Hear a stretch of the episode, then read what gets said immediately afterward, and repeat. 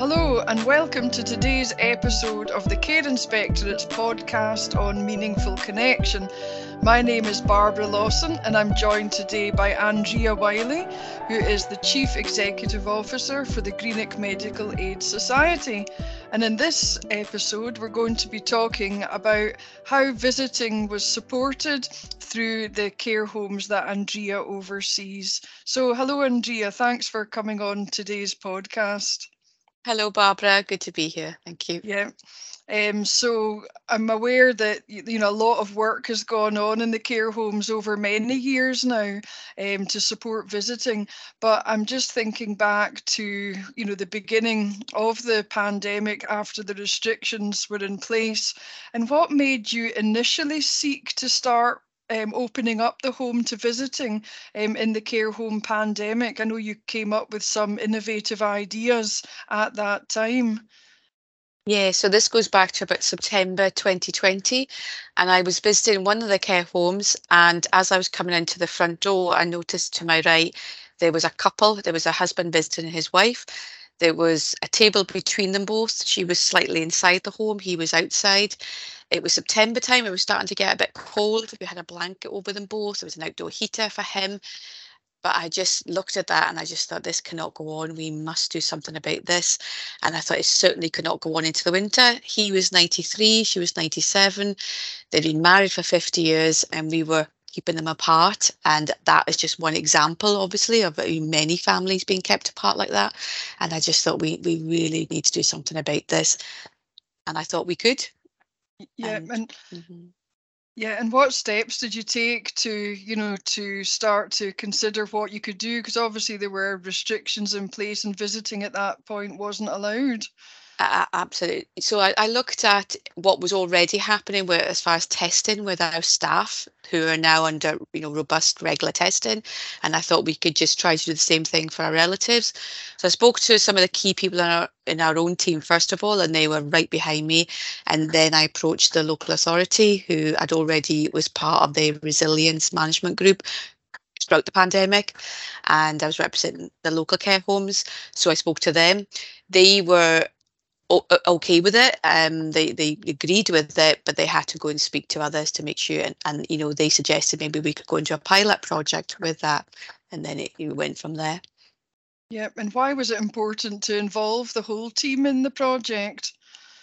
It, it had to be a collaborative approach. Um, you know, we we realised this was this I, I believe we could do it safely, but we had to make sure others were involved in scrutinising our risk assessments, making sure we had everything in place to keep everybody involved safe from the residents to the relatives and to the staff team.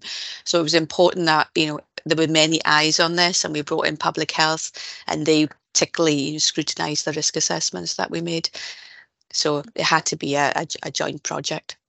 Yep. So working together in partnership with other organisations was really key to the success of this. Yes, definitely. Mm-hmm. Yeah. And why was it important? You know, why, you know, obviously it was such a difficult time and, you know, there was a lot of fear around. Um, but it sounds like that you were really putting people's human rights at the, the centre of this. Why was this important to you as an organisation? Yes, well, we believe strongly in taking a rights based approach to all things. So this was just part of that, that it was the rights of the people first of all, and then from that we could try to make it make sure it was safe. So there was a lot of work that went on in the background to make sure that the risk assessments were very safe. They were about four pages long, so they were um, very detailed, uh, very in depth.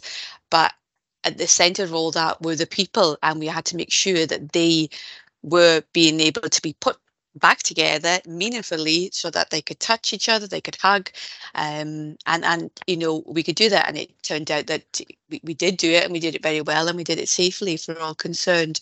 So but i think you know it was so important that loved ones had that time together. Going back to the couple i just said you know they were of quite advanced age and they did not have the luxury of time. We need we didn't know how long this pandemic was going on for and we needed to do something quickly. Yep. So you really um, kind of went against the status quo in some ways and really pushed forward with having people's rights and the that meaningful connection at the heart of what you did.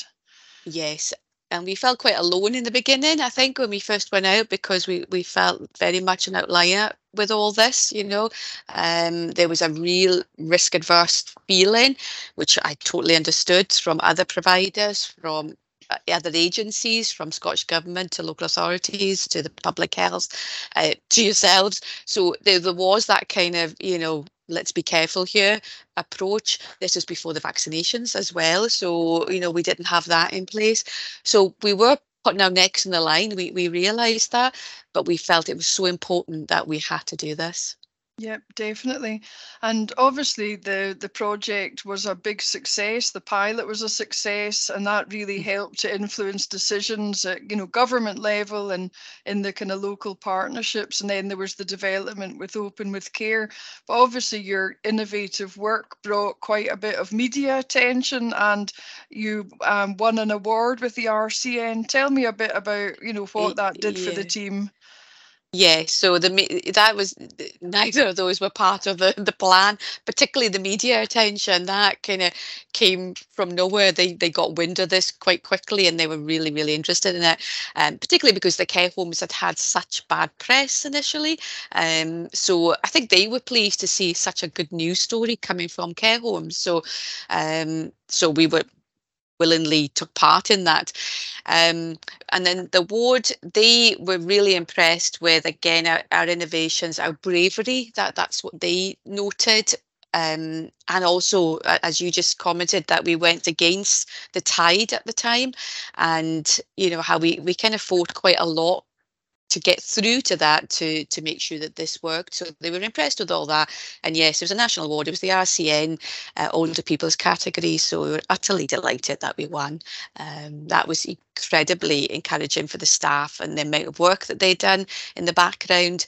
So it was very validating for everybody concerned. Yeah, yeah, definitely, and I think it's been great to um, to see innovative practice. You know, in the midst of um, so many difficulties, many many care homes have worked. Um, you know, well, all care homes have worked really yeah. hard, but obviously seeing uh-huh. these kind of innovative um, innovative things that are coming through. But also, I, I noted that the Health Secretary, Michael Matheson, was down with you recently with um, our Executive Director of Scrutiny and Assurance, Kevin Mitchell.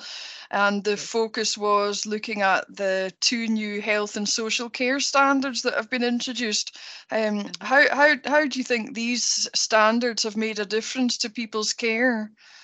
Yeah, Oh, absolutely. I think it's certainly strengthened, you know, the whole idea of meaningful visits. But first of all, just like to say it was lovely to have Kevin and Mr. Matheson with us on that day. It was great to show them what we, what we have done and, and what we are currently still doing. But yeah, going back to the standards, I think that just strengthens that whole uh, area that this is an extremely important part of what we do, and also that regardless what happens in the future, if any any other infectious diseases are out there, that we will never close our care homes down again like like we did. Um, so having the standards there and then ultimately having Anne's Law will, will stop that from happening. Yep, definitely. So these two health and social care standards, one which is to support visiting in the event of a mm-hmm. crisis, and the other one for ensuring that families can be partners in care, again, if that's yes. what people want. So a really important interim measure to the delivery of Anne's Law, uh, which is mm-hmm. currently going through Parliament at the time of the recording and is um, pending, you know, that um, the release of that. So yes. Yeah, I, was just about to add that, you know, for us in GMAS, we, we look at the residents, the staff, and the families as all being equal partners, that it's we are a community and the relative input is just as important. So again, these standards strengthen that whole approach. Yep, no, that's great. Um, well, I think that's been a really interesting conversation, and just you know, thanks to you for coming on, but also a big thank you to all the staff across the two homes, um, you know, for really putting people's rights at this the centre of what they've done to support visiting. So thanks, Andrea, for coming on today's show. You're most welcome. Thanks now. Bye bye.